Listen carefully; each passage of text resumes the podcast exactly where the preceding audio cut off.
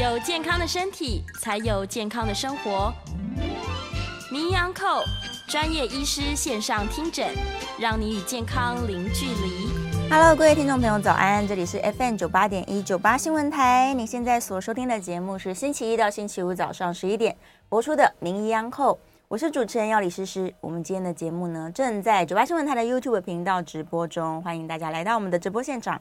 同时呢，在聊天室哦，可以及时的做线上的互动，这时时有空就会瞄一下瞄一下的。好，来，我们今天呢现场请到的是台北医学大学附设医院临床药学组的组长孙国伦孙药师，欢迎孙药师。早，各位听众大家早。对，今天请孙药师来到节目里面，就要问一个大家最喜欢问的问题了，是药物过敏。我讲这个有爱什么过敏？是这个药物过敏到底是什么样的状况？好，那基本上药物过敏其实大家都很常听到啊。那其实我们有时候会跟所谓的药品的副作用可以有些混淆。嗯，那其实药品的过敏或是药品的副作用，其实都是我们吃药之后不想要让它发生的一些事情，所以我们会统称为它叫做所谓的药物的副作用。副作用，OK，所以副作用的意思是说，我不希望让它发生的事情，就叫做所谓的副作用。例如说，你吃降血压药，我本来是希望让它血压可以下降，可是呢，哎，突然我头晕不舒服，或者是拉肚子。哦那我们都通称通称叫做副作用。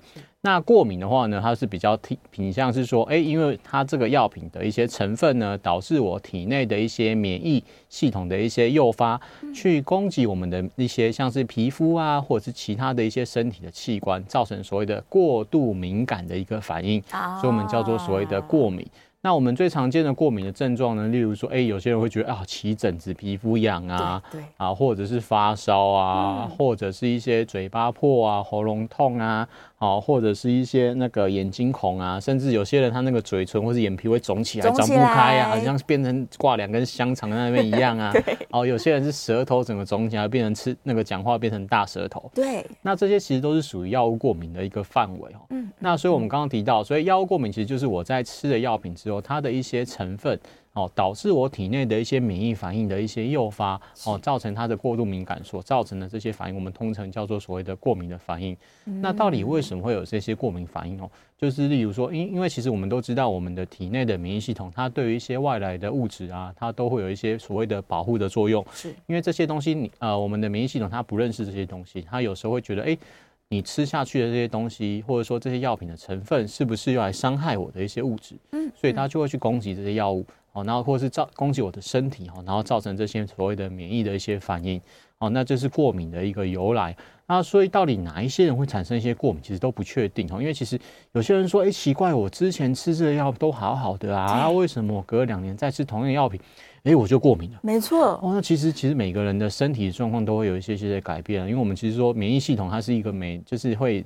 逐渐累积或是一些变化的一些成分在，对，对，它是浮动，对，它是一个浮动的一些状态哈。那我们身体其实它也是一个浮动的，你的身体的体质其实每天都在做一些改变。嗯，那有时候我们吃这个药品之之前吃一阵子都没有事，可是之后吃了之后产生一些过敏反应。那甚至有些人他是吃了 A 药厂的降血压药，虽然成分一样，可是改了吃 B 药厂的降血压药，就出现了过敏反应。嗯，那这有可能就是说，它这个过敏呢是对于我们药品的所谓的赋形剂所产生的。嗯哦，所以有可能不是这对于这个成分，可能是对这个赋形剂产生的过敏。是。那到底过敏哦，就是我们到底 该怎么去预防哦，或者是说该怎么去避免说这些过敏反应？其实这个非常的困难，很难，真的非常的困难。因为其实我们都知道，我们药品就是上千上百种哦。对。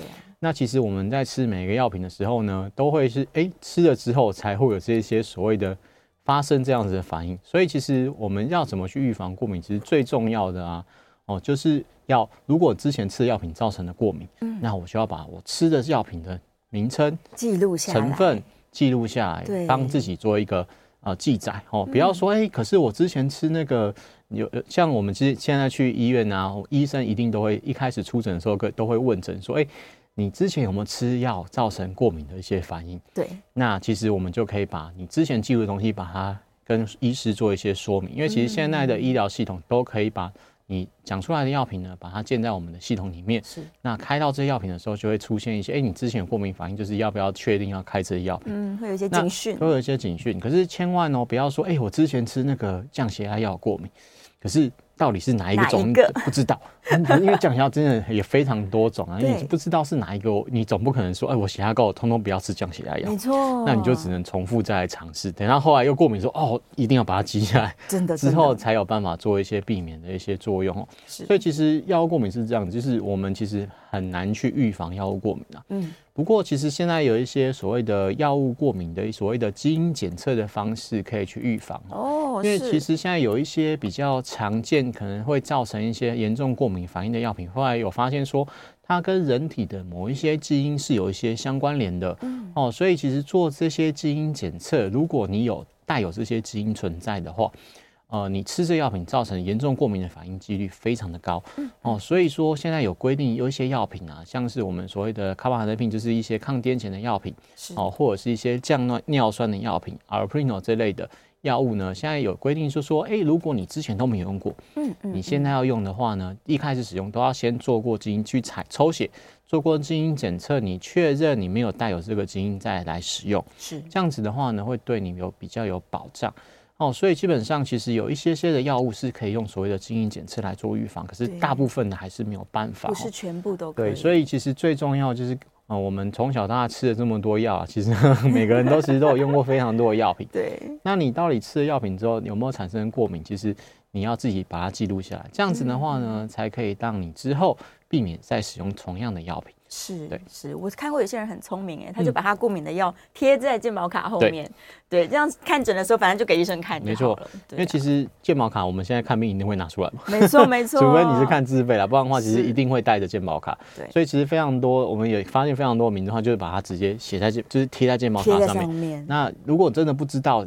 要写什么也可以说，哎、欸，我健保卡拿出来，就请医生帮你写好之后，自己把它贴上去。对对对，因为有些人对那个药名真的不没有那么了解，太长了，都是英文，然后写错怎么办？你要看不懂，或者是写字太丑那样，或是拼错怎么样？那其实有些人就会直接说，那我请药师或请医师帮我写下来之后，把它贴在健保卡上面。对、嗯，那其实不要妨碍健保卡的功那功能，其实都没有问题。那有些人真的会有密密麻麻一大串哦，真的会一大串，那没办法贴上去，因为它会影响到刷卡，他就会直接拿一本给你，就哎、欸，像我们药师在。发药的时候会遇到病人说：“哎、欸，那个要是我对这药品过敏，你帮我看一下，医生这次开药品有没有含有这些？对吗一串一串，一大串，你就慢慢看，然后就然后就帮他做一些比对。这也没办法，他体质就是这样。是，其实药物过敏其实每个人都会遇到，只是每个人对于一些药物过敏的反应不一样，然后呢，对于药药品的种类也会不尽相同。嗯，像最常见的药物过敏就是所谓我们听到的所谓的止痛药，对，止痛药，哦，止痛效应药，NSAID 的这一类止痛药其实非常多人会有一些过敏的反应。那为什么会这么多？因为其实止痛药大家都会吃啊。因为使用的人太多，对，使用的人太多，所以大部分人都会可能多多少少会有一些过敏上面的反应。嗯，那止痛消炎药的话，其实有分非常多的种类，像我们刚刚提到的所谓的。NSAID 的就是消炎止痛药，非类固醇类的消炎止痛药。对，那另外一类的就是所谓吗啡类的止痛药，嗯，就是麻醉性的止痛药。那所以我们最比较常见的一些，就是所谓的非类固醇类的消炎止痛药，其实蛮蛮蛮常见，它对于这些药品有一些过敏反应的。是。那这些非类固醇类的消炎止痛药，其实又分非常多的家族了。嗯嗯。所以如果你对其中一种类的药物有过敏的话，嗯，那我们就可以请医生帮你避免再开同一种的。可以从开别种别类的，对，换别类的。嗯，那其实我没有遇过，就是这个这病人是试了哪一种类，通通通不行的，就是都会过敏，每一种都，对他每一种都会过敏。那怎么办？他痛了痛起来怎么办？他只能 那就他只能吃吗啡类那一类止痛药。是是哦，那其实每一个人的体质真的都不尽相同，你真的呃有时候只能试了才知道，对，真的要真的只能试了才知道，不然的话真的，除非你疾病上不需要控制，或者说你自己可以忍受了，不然的话其实很多种时候你还是真的只能吃下去之后。才能发现说，哎、欸，你到底是不是会有过敏的一些问题发生？嗯，是。但是，假如说我对这个东西过敏，我是绝对不能使用它嘛？因为药物过敏好像可大可小。是、嗯。有的人觉得我痒痒的，我可以接受嘛，嗯、那我就就继续承受这个不舒服。是。是但有的人是相当严重的，甚至最严重可能会到猝死。对。对，所以到底我可不可以用？医生通常是不要用吗？嗯。基本上就是药物过敏这个情况，其实有分所谓的严重程度了。嗯，从最轻微的，就是可能皮肤的一些瘙痒，对，到最严重的，可能会造成所谓的过敏性休克。是，然后或者是我们常听到所谓的斯蒂文森症候群 （Stevens-Johnson syndrome），它是会产生大面积的皮肤坏死。嗯，这也是会危及性命的这样子的一个严重不良反应。是，那其实每一个人造成同一个药品造成的过敏反应也不尽相同。有些人可能就吃了觉得痒痒，好像没什么，好像觉得被蚊子叮没什么差。那可是有些人就是会造成很严重的过敏反应。那所以基本上。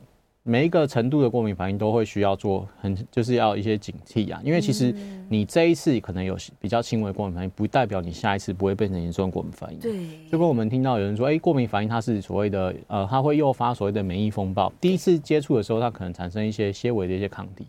第一次、二次接受接触到的时候，你的刚已经生成的抗体就会立刻去攻击那个。啊，所谓的不正常的，应该说外来的一些物质，就会造成比较严重的一些过敏反应。所以，其实，在医生的立场上，都不希望病人有一些过敏反应的发生。嗯嗯、可是，在药物治疗上面，其实麻 比较麻烦是说，因为呃，有些病人他就只能用 某一种类的药品，对特定的选择、哦，特定药品选择非常少。像例如说，我们所谓的那个甲状腺的药物，好了，嗯、抗甲状腺的药品来讲，其实他们都是属于同一种类的药物。那其实蛮多人都会有一些就是皮肤痒的这些过敏反应，嗯啊，可是呢，如果你真的不舒服，真的过敏的话，我还是可以换另外一种给你。可是它造成我们所谓的交叉过敏反应，就是你吃都是同一种类的，对，都是你吃 A 药跟吃 B 药，其实它是同一个 family 的，嗯，同一个家族，其实它造成的过敏反应的方的那个程度也差不多。是，那我们只能出来看啊，如果还是会过敏，可是你又不可能不吃这些药物的时候，嗯、那我就只能用其他的药品来帮你医治，例如说。造成皮肤红疹的过敏反应，我就让你吃一些抗组织胺，嗯，让你比较不会那么痒。那有些人就是说，哎、欸，我吃那那再来的话，最常听到就是一些化疗药品。是，那化疗药品的话呢，我们在使用化疗品很容易造成一些拉肚子啊，然后或者是一些恶心呕吐的这样子的一些问题。嗯、可是如果你真的癌症的时候，你还是需要使用这些化疗药品啊。你不可能说我就不要吃啊，我就不要打啊。然后那可是你的癌，如果癌症细胞再发展下去也不行啊。对呀、啊。那我就可能只让你。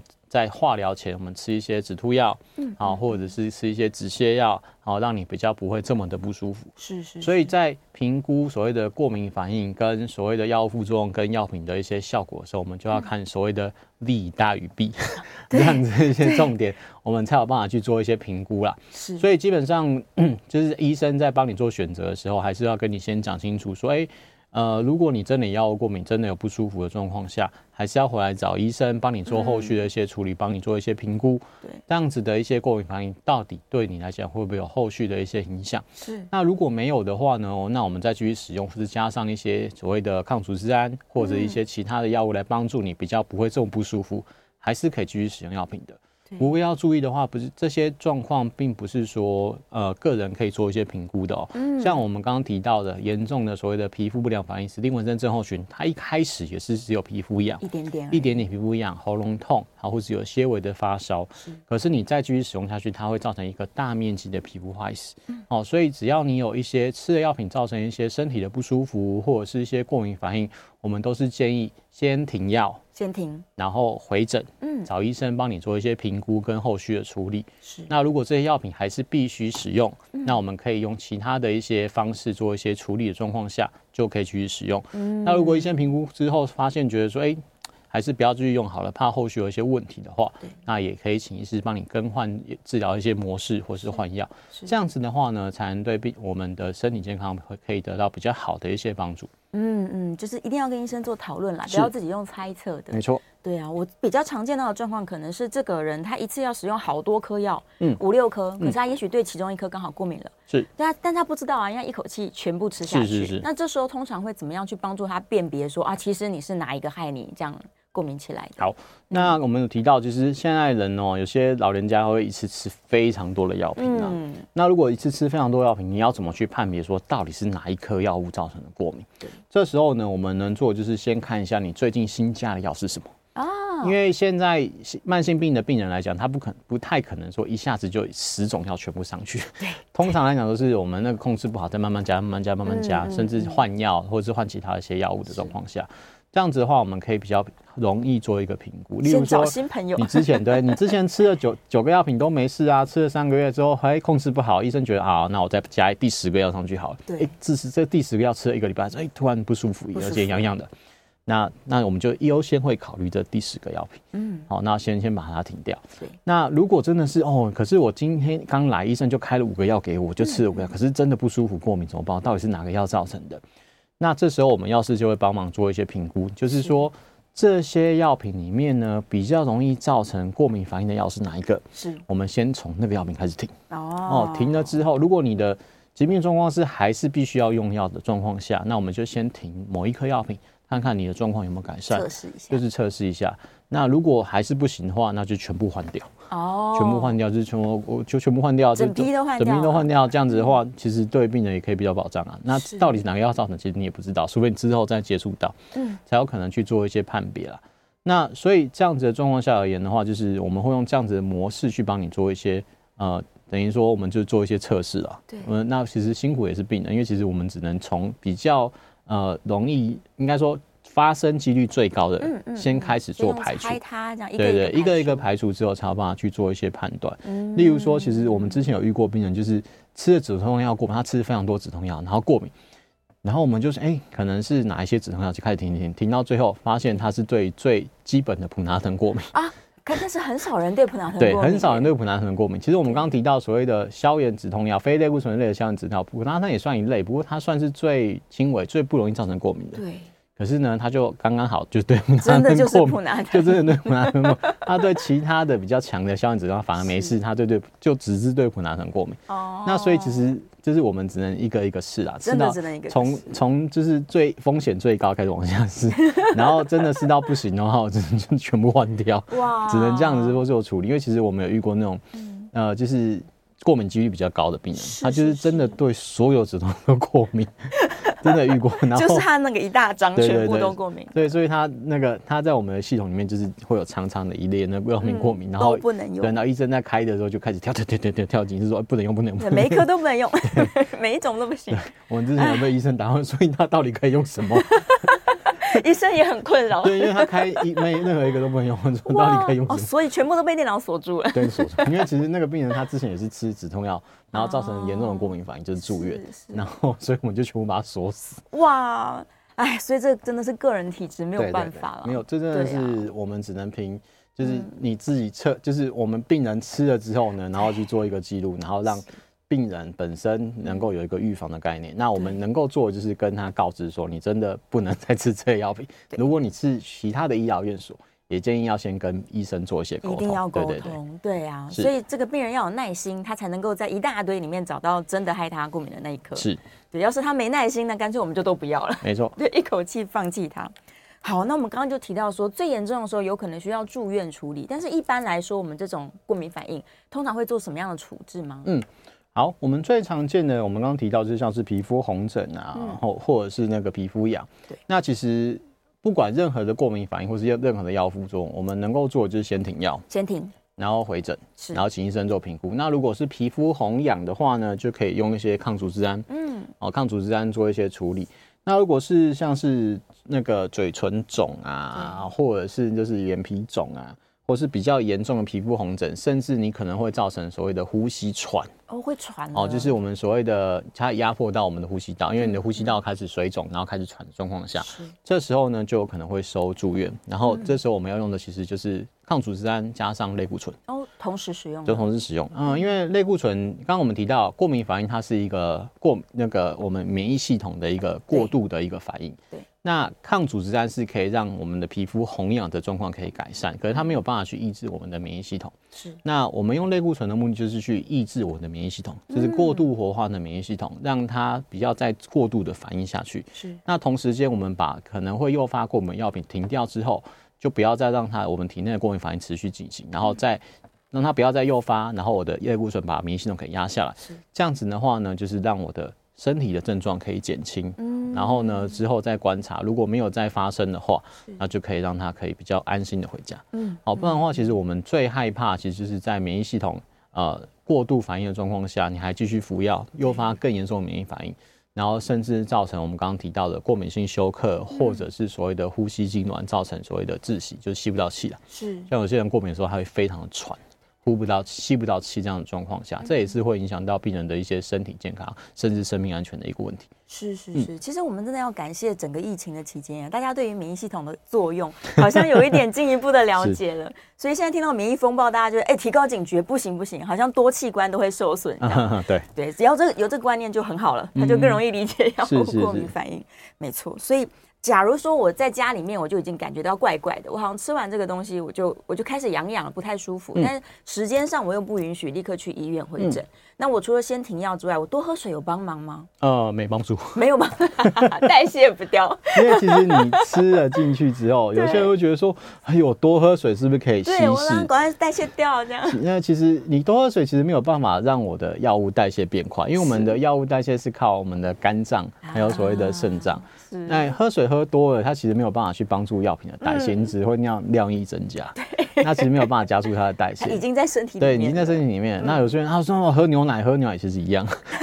对 对，有这么一说，喝牛奶啊，喝绿豆汤啊。对对对，其实那个其实对我们体内都带，就是对于我们的身体的已经吸收进去的药品，其实都没有太大的帮忙。那我们能做就是。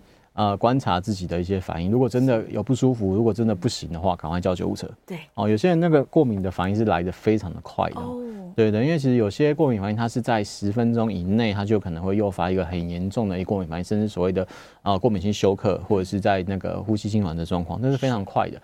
那所以如果真的有不舒服的状况下，那那个有发现不觉都自己觉得不对劲的话，可以赶快叫救护车送去急诊也是 OK 的。嗯，对对对。所以它这个发生不一定是说说我吃完药我立刻过敏，有时候可能过了一阵子或者累积几天吗？嗯，有可能，因为基本上有些过敏反应它是立即发生的。我们说立即发生的话，大概是十到二十分钟之内发生，我们就所谓立即的一些过敏反应。那有一些是所谓延迟性的过敏反应，延迟性过敏反应它是在吃后大概一周哦甚至一个月以内有可能会发生。那为什么会有所谓的延迟性的过敏反应？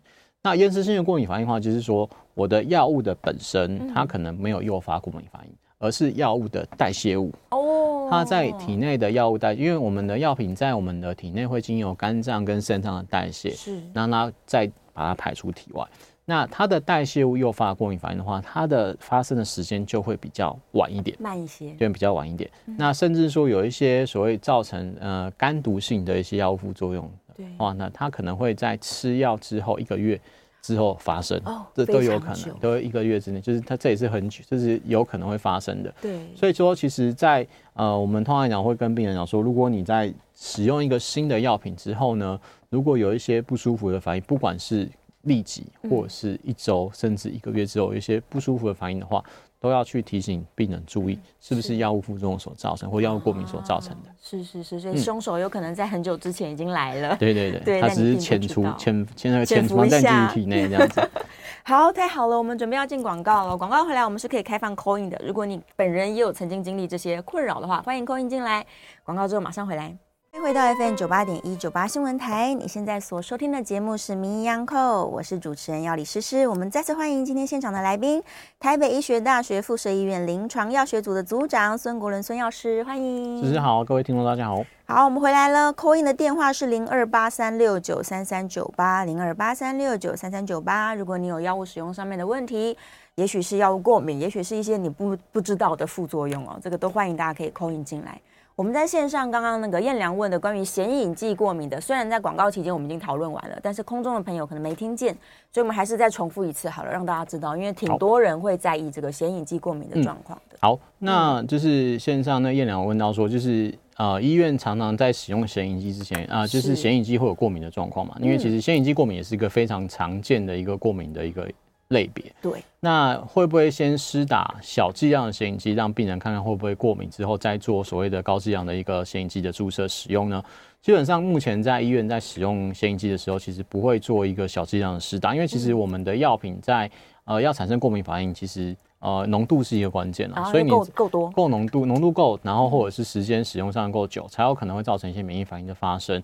那不太可能说，因为我在施打一个小剂量的药品之后，然后造就是可以诱发它过敏的反应哦，有可能，可是并不是绝对。哦。所以如果并不是绝对或者不准确的状况下，其实在让施打所谓的小剂量的显影剂诱发过敏会不会发生的状况下，其实就没有那么的呃精确性的状况下，其实就不会做这样的一些处理。嗯。所以其实目前来讲，虽然说显影剂的过敏非常常见，很常见，所以其实不过目前来讲还是没有一个就是可以先做一些测试的一些方式，让病人可能会才能判断说会不会过敏这些情形，只能在施打之后呢，如果真的有过敏，我们就是给他一些抗组织胺的药品，然后帮他做一些记录，就是说，哎，你施打这个显影剂会过敏。那之后如果还要做同样的检查的时候，我们可以换别种的显影剂，嗯嗯，来做一些处理。是是有一些可以替换的选项的，是对，不用太担心。好，电话线上有听众朋友 call in 进来了，首先是 Ann，Ann 请说。啊，您好，两位好。你好。我本哎，我本来想请想请问你们今天讲的这个药物过敏，可是刚刚有一位是讲这个显影剂，我先提一下，嗯，显影剂，因为我知道。嗯，似乎不太好。我每一次要做的时候，我都是不做哦。嗯，我想请问，我不做没有没有什么关系吧？嗯，呃，好，显影剂还有一个我先讲好了。好，还有一个就是讲这个讲这个呃这个过敏的问题啊。哎，我我前一阵子啊身上很痒，嗯，不知道什么问题啊。那天正好是。礼拜六的晚上哈，我就查了 Google 了，所有的那个皮肤科哈都没有，只有一家板桥的。我我后来没有去了，呃，第二天早上赶快就去，我住台北了，就赶看，结果医夫医生对我说，这叫做，哎，这个叫做荨麻疹啊。嗯哦。那我想请问啊，呃，他是说有一些过敏的不要吃啊。嗯。我后来查了一下，查到的时候，第一个我没有要。查这个水果，只是看到它上面有说这个这个芒果，嗯，那我想请问，我之前都没有，嗯，那我是以后永远不能吃芒果，还是最近不要吃芒果？好，还有啊，这个组织抗组织胺的药。请问有没有副作用？好，好，谢谢。好，好，好。那我们提到今天提到第一个问题是显影剂到底会不会对身体有一些危害？哈，是。那我们现在先来知道说，到底显影剂是用来做什么的？嗯嗯。基本上我们在做一些摄影检查的时候，例如说我们提到常会听到所谓的。所谓的那个电脑断层啊，或者是其他的一些那个放射性检查，其实都是有可能会用一些显影剂来帮助我们的影像的一些呈现。嗯，那它其实最主要目的就是让我在做检查的时候，我们要看的器官可以比较清楚，更清楚。那我们可以去做后面的一些医疗上面的一些判断，到底是不是有一些疾病所造成的一些问题。对。那其实显影剂的话，它的目的是这个。那你说我不用显影剂，可不可以做所谓的电脑断层？也可以，没有问题。嗯，其实说就是说，它的影像可能就不会这么的明显，对，让医生比较好去做一些判断哈。那有一些人说，哎，显影剂这个东西到底对于身体会不会很危险？其实目前来讲，哈，显影剂这个东西，它其实在我们体内，它的代谢速率非常快的。它其实使用完毕之后，其实大概一天左右，我们体内就会全部代谢掉。是，所以其实，在显影剂的一个 使用上面来讲，其实不用太过于担心了。嗯，就是呃，目前来讲，其实这显影剂比较常造成的副作用是过敏性的一些红疹的问题了。对，那之后的话，其实使用完之后一天，其实它就代谢掉，所以其实不太用，不用太过于担心，是可以用的，是可以用的，没有，其实没有关系了。就是而且。我们在使用显影剂，或者说在做这些摄影检查时，其实都在我们医院里面了。其实就是，如果真的有一些 对不起过敏反应的话，其实或者是一些不良反应的话，其实医师、护理人员都可以立即帮你做一些处理。没错、哦，所以其实不用太过于担心，不要害怕它。嗯嗯。然后第二个是说过敏的问题啊，就是刚刚说那个芒果啊，有些人说，哎，那个芒果啊，什么奇异果啊，那些东西是不是很容易造成过敏上面的一些问题啊？没错。那其实嗯，芒果会造成过敏，这个其实在呃，就是坊间非常的。那个流行这样的传的传说，我们说传说，传说。那其实在，在啊文献上记载而言，其实芒果并没有特别容易造成过敏的几率。嗯啊，那嗯，你会说，那可是有些人真的吃芒果会过敏啊？没有错啊，其实吃芒果过敏这件事情也是会常听到。不过，是像我也听过人就是吃那个柳橙，他会过敏的。哎、欸，柳橙也会过敏、啊？对，吃那个柳丁会过敏的。其实这是每、嗯、真的是每个人的体质不一样啊。对，所以其实不用太过于担心。那我说，哎、欸，那我现在不要吃之后能不能吃？我们刚一开始有提到，其实过敏这件事情啊。对于我们的那个体质，其实都是在改变。有时候我之前吃没事啊，那这次会不会有问题？嗯、有些人他就是突然就是说他在某一阵子他的过敏反应，就是他的身体的免疫能力会会变好像比较强一点，他吃什么东西都会过敏。可是之后他就会就会又转回来就好了，过一阵子就好了。对，所以其实哎你还是可以吃啊，就是你还可以少量的使用。如果真的有不有不舒服会痒的话，那我们再停止使用就好了。是少量测试蛮好的，吃一颗嘛，嗯、一小块。对，吃一点点就好了，啊、不用太过于担心。是，对对对。好，再来他说抗组织胺有没有副作用？基本上目前来讲，嗯、呃，第一代抗组织胺我们最常听到副作用就是所谓的想睡觉、头晕、想睡觉的一些问题哈。那这个是比较常见。不过现在第二代抗组织胺其实呃想睡觉这个副作用其实减少蛮多的啊，所以其实。抗组胺这个药品，目前来讲，在文献上面的证实是在长期使用上来讲，其实不会造成身体太多的一些负担。是，是是。所以像是一些鼻子过敏啊，或者是那个气喘的啊，嗯、或者是一些呃鼻子过敏的病人，在过敏病人这些抗组胺的药品其实还蛮常在使用，尤其是长期使用这一块。是，是是。所以其实这个也不用太过于担心。那副作用不算特别多了。对对啊，安全性又很高。就是大家都在用，其实没错，小朋友也在用。对，目前看起来就是它的副作用的几率真的非常少，非常非常少。是是是嗯，电话线上刘先生，刘先生请说。哎，你好，那个李老师好。你好。你好。那个我那个在吃那个什么德国制的那个血红素哈。哎。血红素它那个说是只要成分有那个乌梅哈。嗯。和那个红枣、大枣那类哈。嗯。啊，吃了以后哈都会拉肚子呢。嗯。会腹泻。对，后天没事吃多大日子了，这样，那、嗯、有什么办法，那个可以让让这个腹泻的情况改善？嗯，哦，好，那如果你是吃那个乌梅啊，或者吃大枣这些容易拉肚子的话，其实、嗯、呃有时候就是你体内的一些 就是。比较不适合啊，因为其实有些人对于这些酸的这些东西，他的肠胃反应的会非常的敏感，然后他肠胃敏感就开始就是蠕动的比较快，就容易造成拉肚子的一些状况。嗯，那除非是说你有一些可以就是让你肠胃蠕动比较降低的一些药品啊，才可以就是像我们腹泻的时候会吃一些就是止泻药品，它可以让你肠胃道蠕动比较慢一点。那这样子的话呢，才可以减少这样子腹泻一些状况。那另外一块就是说，那就是呃，就是可以选择其他的一些。利那个东西来吃啦，就是大枣啊，啊或者是那酸梅，就是先不要吃，是，或者是我们说，哎、欸。就是跟其他的食物一起吃，这样子的话也可以减低一些这些啊、呃、所谓的酸梅或者大枣它对于肠胃的一个直接的刺激性。哦，不要单独吃。对，不要单独吃，可以测试看看啦。那个不一不一定有效，不过还是可以建议这样尝试试试看。那如果真的怎么吃都拉肚子，那我们就建议就就不要吃了。对呀、啊，其实食物过敏的人也是蛮多的，蛮多的，各种食物它都会引发他的免疫反应。没错，没错。对呀、啊，好，接下来电话线上是游先生，游先生，你好，你好，你好。哎，请问李老师啊，主持人你们好哈。是，我我上个月哈，我去游览铁佗哈，是，按了新车哈，哎，爱新车应该足厉害哈，吃什么就是吐什么哈，对，哎，回来有看看诊所看两次哈，嗯，也给也有给我那个止吐的了，哎，什么药了哈，是。还还没有什么好哈，嗯，我再去看那个耳鼻喉科，是，他说我中中耳什么不平衡嘛，嗯、哦，啊，吃那个药也是吃三天，三天是比较有比较好，嗯，那现在没有吃的时候也是会晕晕的，嗯，哎、啊，晕晕的我自己哈，以前有买那个就是。晕车药，嗯，啊，我我讲啊，我做晕车药，给吃下去，哎，会比较好一点咯，比较舒服，不感觉不会晕哦，是，是不是可可以常常吃晕车药？嗯，常常吃，叫你哦，好，嗯，好，那听起来尤先生你的状况就是之前去旅游的时候，可能造成一些我们所谓的内耳不平衡的一些状况发生了。那内耳不平衡其实会蛮容易诱发所谓的晕眩症，或者我们听到所谓的梅尼尔氏症，是这样子的问题发生。那其实它是一个我们耳朵的一些结构或者是一些压力的一些异常所造成的。嗯，那我们只能就是在晕的时候吃一些药物来做一些。就是症状上面的控制，真的症状处理。对，那晕车药的部分，基本上其实也是在吃这些啊头晕的一些状况的部部分啊。那就是会建议你，就是也不用长期吃啊，就是会建议，就是如果真的觉得晕或是不舒服的话，就可以吃。嗯、那或者是你还是回耳鼻喉科的门诊去帮你做一些追踪跟一些调整，因为。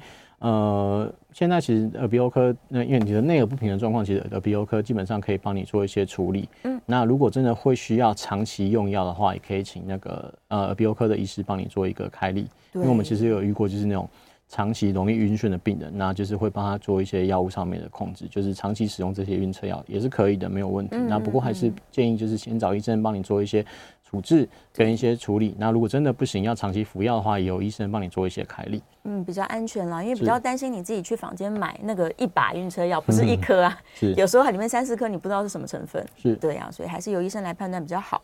呃，我们大概在一两分钟要进广告，这个电话线上黄先生先把问题说完，我们广告回来再回答你的问题好了。黄先生，请说。药师你好，是我一个亲戚，因为他有肺腺癌，嗯，那当初检查的时候。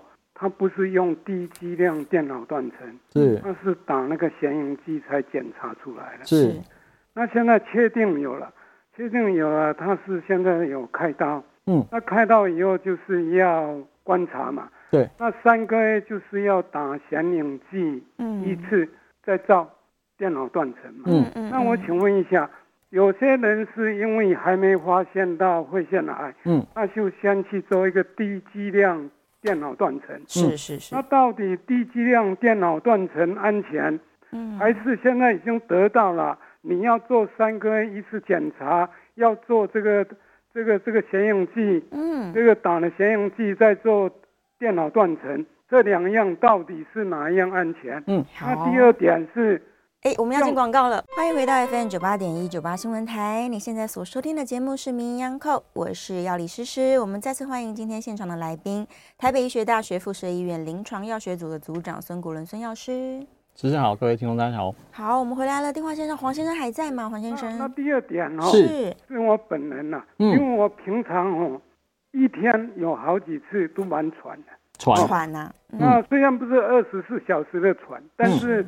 平常有时候喘，对我的生活品质当然影响很大。是，那我去不去看这个这个胸腔内科？是，那胸腔内科现在有给我一种药叫做伊利达嘛，嗯，甘稳吸入剂。是，啊，可是我一天，他叫我一天吸一次嘛。对。可是我吸了这个吸了一段时间也没有什么用。嗯。有时候吸了，好像喘得更厉害。嗯。那这种东西听说也有这个。这个这个类固醇啊，有类固醇的，对，也有类固醇。所以说我发觉到这样子，我就我拿了两瓶，我连一瓶都没有吸完，嗯、我就不要再吸了。啊、那这到底是我要继续吸啊？那因为我今天要。再去看这个医生，对，那我要跟他怎么讲？是，谢谢。好，好，好，OK，谢谢。是。然后刚刚黄先生提到第一个问题就是，呃，我们做所谓的显影剂检查，如果发现肺腺癌，然后之后还要用所谓的高剂量再去做追踪的一些问题哦。对。基本上，其实我们刚刚提到，就是显影剂的部分，它是让我们的影像可以更清楚。清楚。所以我们在做一些那个摄影检查，例如说 CT 或者是 MRI 这些东西的时候，嗯、其实都会做这个所谓的显影剂的一些注射，让你的一些器官可以更清楚的知道说有没有一些异常的状况发生。是。那呃一开始的时候，其实低剂量的显影剂，就是因为其实我们照不管是照 C D M R，其实这些都是有一些所谓的辐射线存在的，嗯嗯嗯，所以我们也不可能常常在照了，嗯。那所以在做使用的时候，其实还是要看你的需求。是。那所以在照，如果真的有肺腺癌，然后我们刚提到，就是您的亲戚有时候做一些手术之后三个月再去追踪，那用高剂量去做追踪，其实就是因为是说你之前已经发现过有癌症的存在了，嗯，那我已经把它切掉了。那我做高剂量，那可以让它的画面可以更清楚，说到底有没有残留的细胞存在，或者是我们再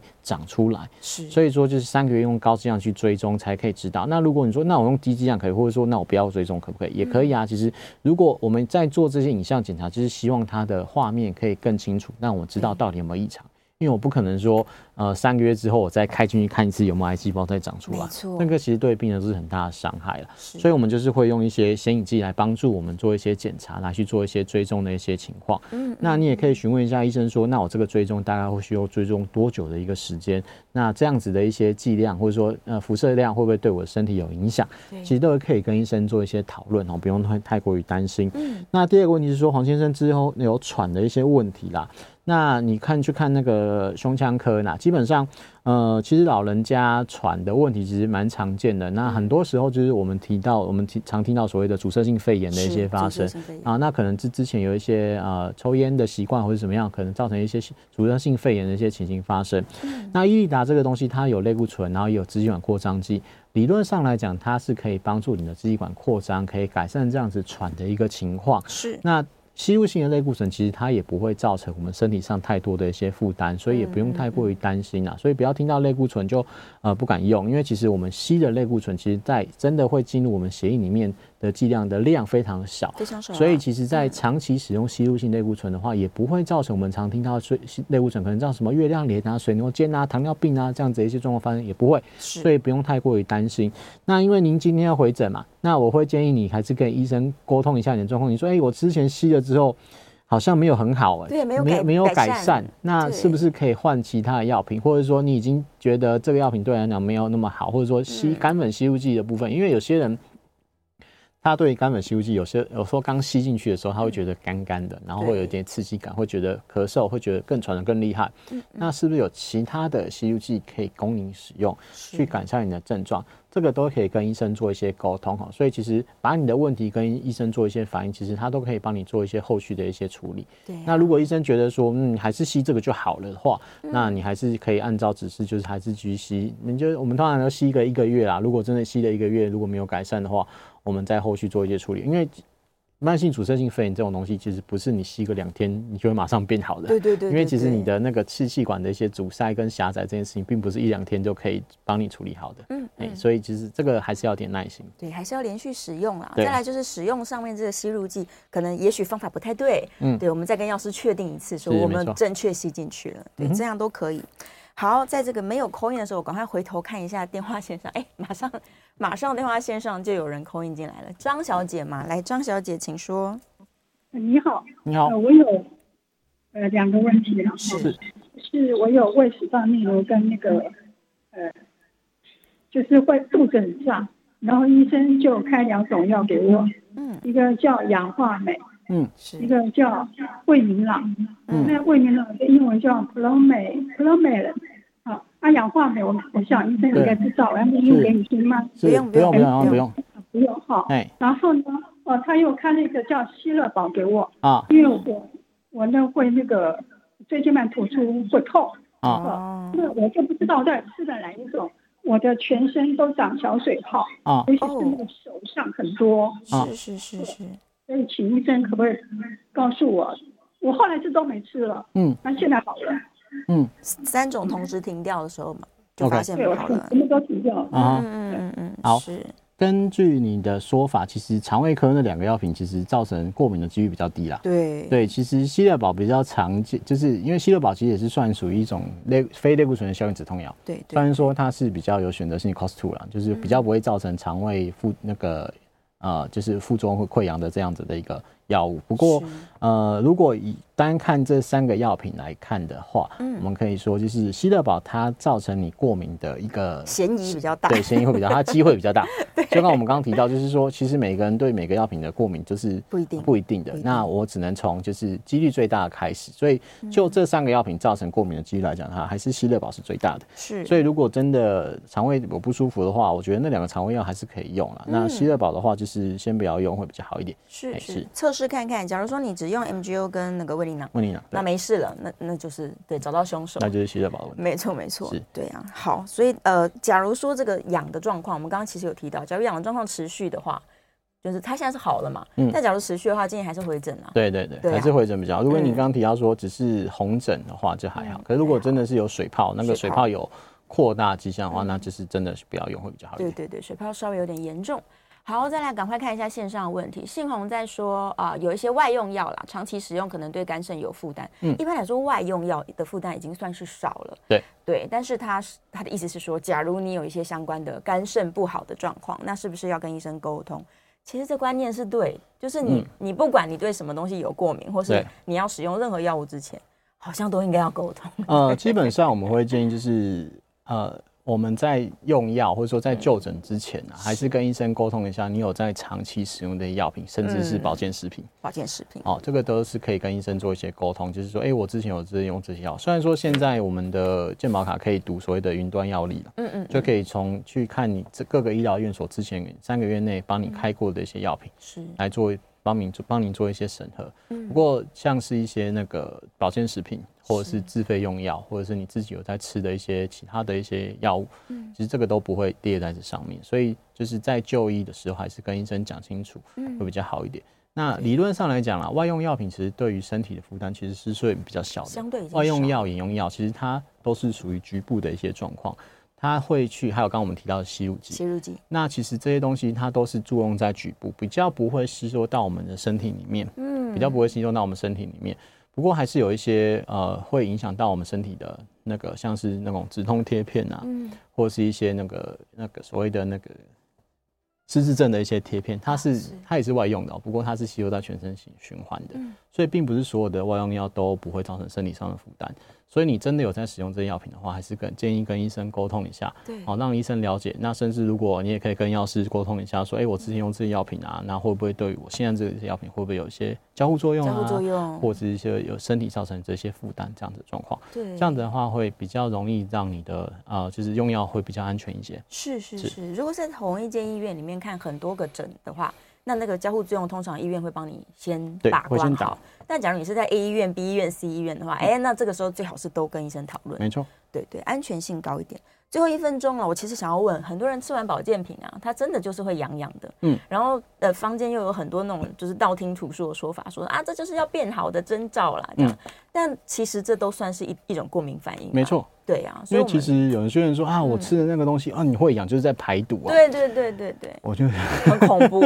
你就是就是那个就是你的免疫被诱发，啊，免疫诱发，你说一下下还好啦，可是如果真的诱发太严重，就是所谓的过敏反应、啊。就是过敏。就是你说免疫强好不好？嗯，我们说免疫这种东西就是适当比较好，不要太强，也不要太弱。太弱的话就是会容易感染啊，太强就是会过敏，然后甚至造成一些所谓的其他的一些疾病，像是什么风湿啊，其实都是我们所谓的过敏性的一些，就是呃身体免疫太强所造成的一些问题。对哦，所以其实这种东西就是免疫这个东西不是越强越好，是 真的。对，所以你要提高警觉啦，有任何症状的话就赶快就诊。没错，对，立刻跟医生讨论，跟药师讨论，这样是最安全的。嗯哼，对呀，今天非常。谢谢孙国伦孙药师为我们这个解惑，大家应该这观念越来越正确了。是，对，我们下次节目见了，谢谢，拜拜，拜拜。